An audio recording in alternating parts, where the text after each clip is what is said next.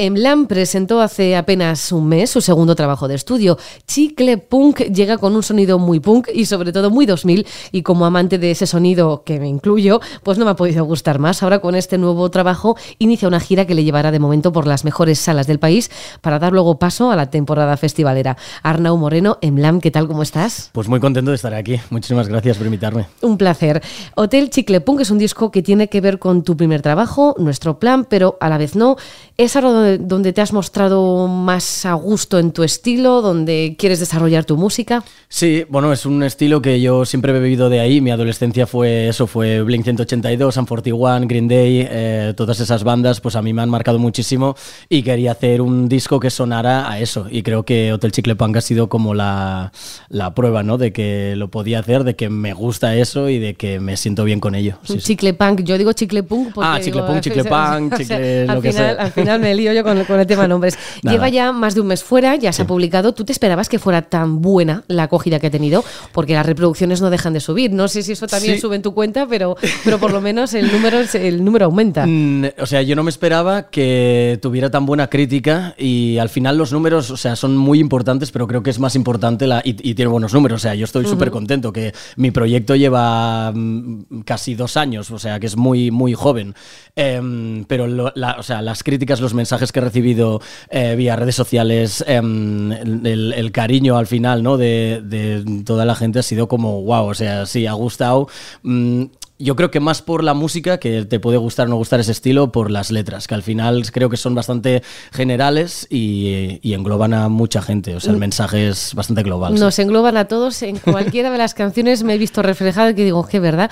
Eh, a mí explícame cómo es eso de poder hablar eh, de desamor, pero a la vez transmitir ese buen rollo, esa energía que dices, bueno, me han dejado, estoy sufriendo, estoy fatal, pero oye, me, mola la melodía y sigo para adelante. Es que, al, o sea, al final em, es algo que me dicen mucho porque es como hablas de temas súper tristes, pero luego me pongo a saltar en un concierto diciendo que... que te, te dan esas ganas. Y, mm, y la verdad es que eh, sin saberlo, porque no sé cómo se hace eso, em, yo creo que es al final en, música hay una cosa que es la armonía, que son las ruedas de acordes, que es pues todos los instrumentos que hacen más de una nota te evocan algo, ¿no? Y depende de qué cadena o cómo eh, juntas esos acordes, pues acaba transmitiendo una cosa u otra, porque lo tenemos en nuestro ADN. O sea, al final, pues acordes menores tristes, ¿no? Acordes mayores alegres. Y tú puedes hacer una letra muy triste con acordes mayores, más o menos. Explicado así simple, sería así. Muy bien yo, sufrí mucho en armonía en el conservatorio de decir, así que... yo no he ido nunca, o sea, no tengo enseñanza clásica. No sé leer una partitura.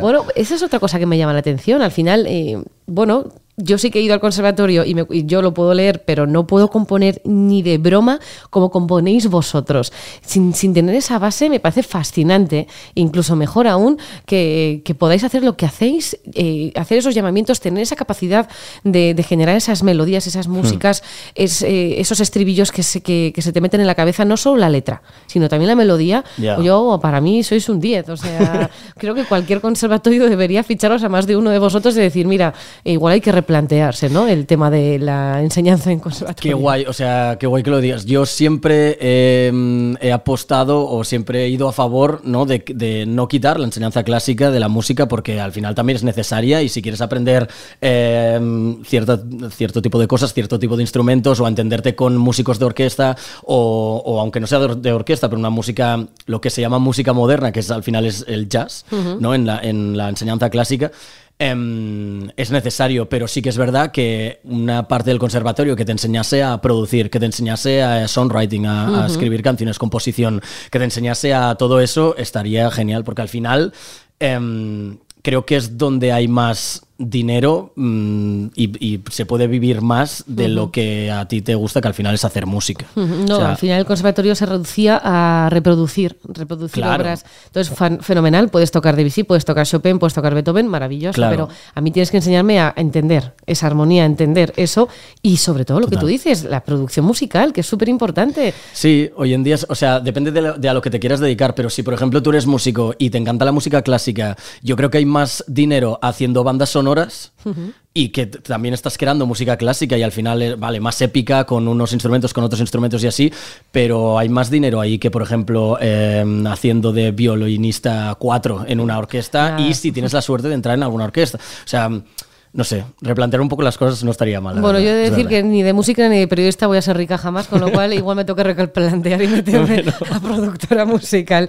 Encontramos eh, entre todos esos, esos acordes brillantes, esa luz que, que desprende en tu música, hay una balada, una balada muy bonita, un poco más lenta, no tampoco muy, muy lenta, pero eh, se llama Barcelona. Barcelona, tú eres catalán. Entonces entiendo que igual ese, ese guiño a, a, tu ciudad un poco más tranquilo de decir, mira, esta se la dedico, en plan haciendo el corazón, ¿no? De, con las manos, que no me están viendo los oyentes, por supuesto, pero lo estoy haciendo. Imaginad con las dos manos ahí puestas en forma corazón.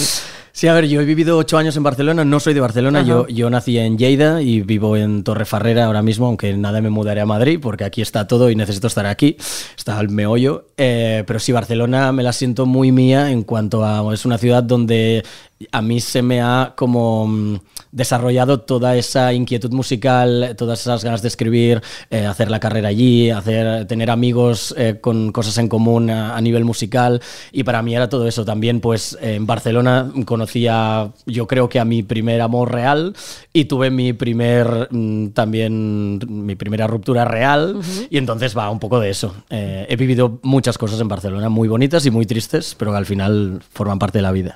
Cierras el disco con Festival de Dramas, otro título que nos, viene bien a todas. Eh, ¿Cómo estás llevando el éxito y la fama? Porque dices que puede ir todo genial, pero a la vez mm, felicidad cero. Sí, bueno, esa, esa, frase justo es como que ya viví como los números en TikTok, porque mis números en redes sociales nacen de una casualidad.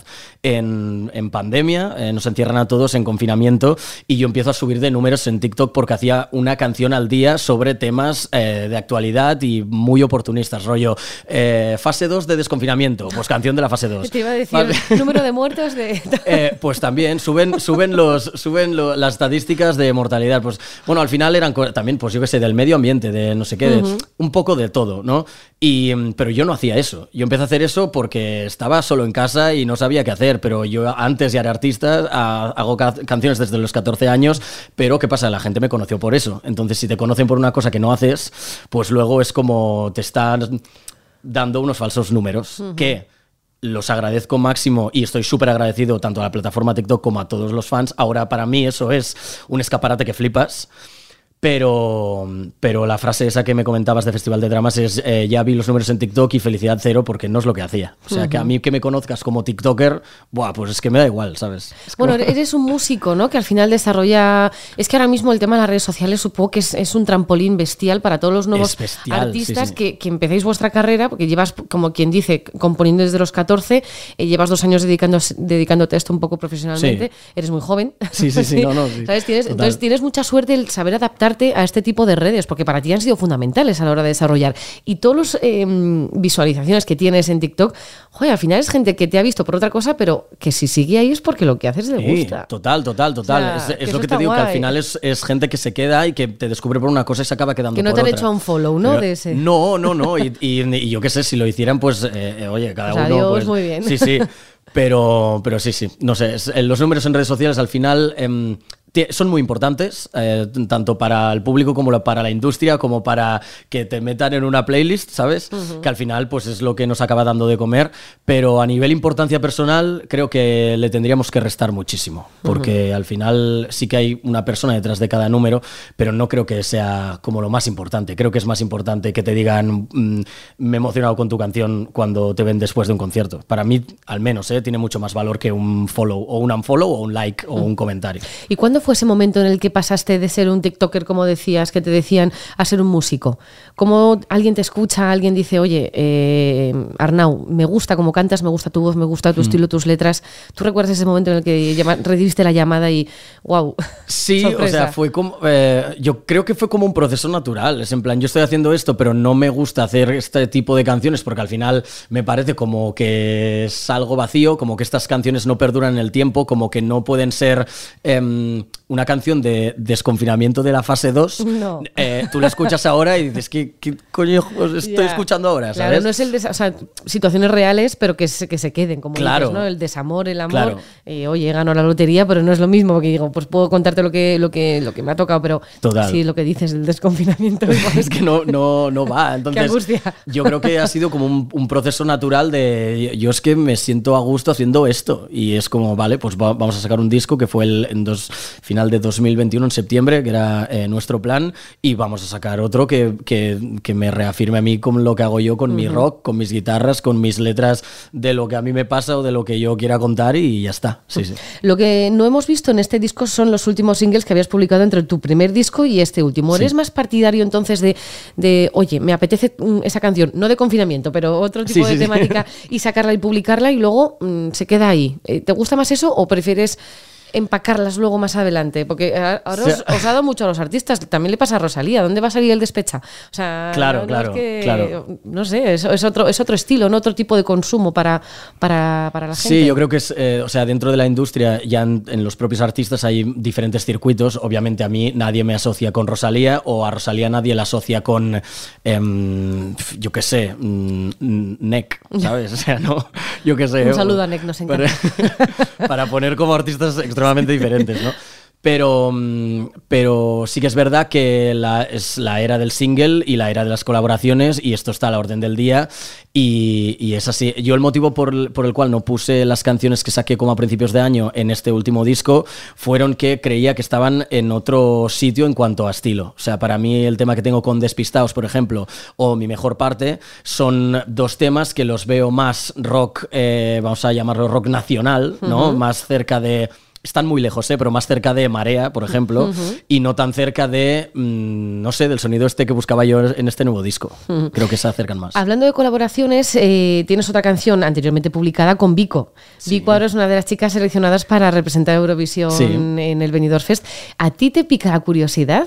por presentarte. ¿Te has presentado y no has, no eh, has pasado? Eh, hay de, o sea, yo intenté como participar en el Benidorm Fest. Sí pero creo que el rock está en otro jo, qué pena. en otro en otra no sé en otro sitio aquí y, y, no y no fui seleccionado no pasa o sea tengo colegas del sector que también se presentaron y tienen más números y estarían más dentro y tampoco les han seleccionado o sea que al final creo que es una buscan no, no, lo sé, hablo desde mi punto de vista porque no sé, no me quiero pero meter me han en un cogido, fregado. pues ahora quiero ser despechado y quiero contártelo. Sí, pero yo creo que buscan como eh, gente que pueda representar pues eh, diferentes estilos, diferentes eh, géneros, diferentes, em, o sea, diferentes puntos de la geografía, de, geografía uh -huh. y, y ya está. No sé, yo estoy muy contento por Vico. Además, es un tema que la está reventando. Uh -huh. eh, Vico eh, sí, es muy amiga mía desde mucho antes que componíamos juntos con Adrià Salas también de La Pegatina. Uh -huh. eh, no solo hicimos este tema autocine, que eso fue fruto también de la casualidad de un día en el estudio. Oye, ¿te montas en este tema? Sí, vale, ya está. Y, y no sé, yo estoy muy contento por ella. Al -huh. final sé que le va a ir muy bien, vaya o no vaya a Eurovisión. Y eso, ella, ella lo está disfrutando, o sea que genial.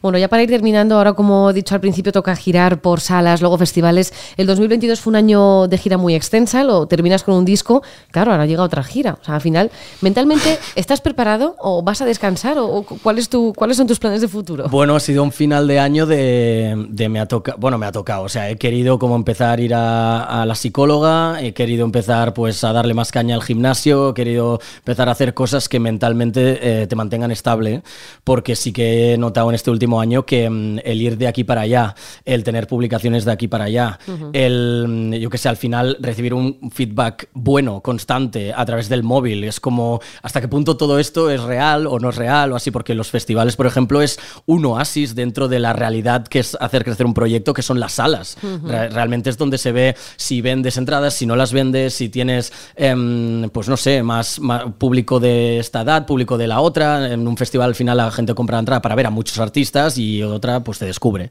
Y, y, sí, encaramos el 2023 pues con singles. No creo que vaya a sacar otro disco, la verdad. No, hombre, no. O sea, déjanos disfrutar este chicle punk, por favor, que, que es sí, maravilloso sí. y que disfrutarlo y queremos cantarlo en salas y en festivales. Total. Yo te descubrí en un festival. Ya ves, Yo te descubrí en, el río, en, el río, Babel, que iba a ver a Dani Martín acompañando a un amigo y de repente estaba en LAN y digo yo, oye, qué bien suena esto. Y cuando aquí Anne, la maravillosa Anne, me dijo de son de tres, oye, en LAN, yo, sí, sí, sí, para adelante con el LAN, que yo quiero ver con este chico. O sea que tus propósitos de, de, 2023 ya comenzaron en 2022 a finales diciendo vamos a poner orden en el cuerpo, sí. en la cabeza, para lo que se nos viene encima. Sí, ¿Está para, siendo duro o, o, a la vez se puede disfrutar? Eh, yo lo he disfrutado. O sea, al final para mí es como tener una mejor versión de mí mismo. No me lo he tomado como eh, estás loco, te tienes que arreglar o ayer lloraste, te tienes que arreglar la cabeza. No, al final es como, no sé, es una consecuencia de algo que te, hostia, pues te dedicas a esto. Es normal, pues que tengas ciertos pensamientos o que no sepas tomar ciertas decisiones con claridad o que tengas, eh, pues este punto de eh, que prevale la persona, el artista encima de un escenario y luego que prevale y luego y, estas movidas que al final yo creo que tenemos todos y, mm, bueno, y así eh, te, pondría la mano al fuego, pero claro, eso esto, pues ir a la psicóloga, ¿no? También te prepara porque ahora dices que todo el feedback es muy bueno y yo me alegro muchísimo. Claro, pero imagínate que hay una caída. Alguien, alguien, habrá que no le guste tu música y que no te tiene que afectar a ti que a ese alguien no le guste tu música. Al final, Totalmente. Eso, eso, mira, tengo una frase en una canción que saqué en el, en el anterior disco que, se llama. Ellos se lo pierden, por cierto.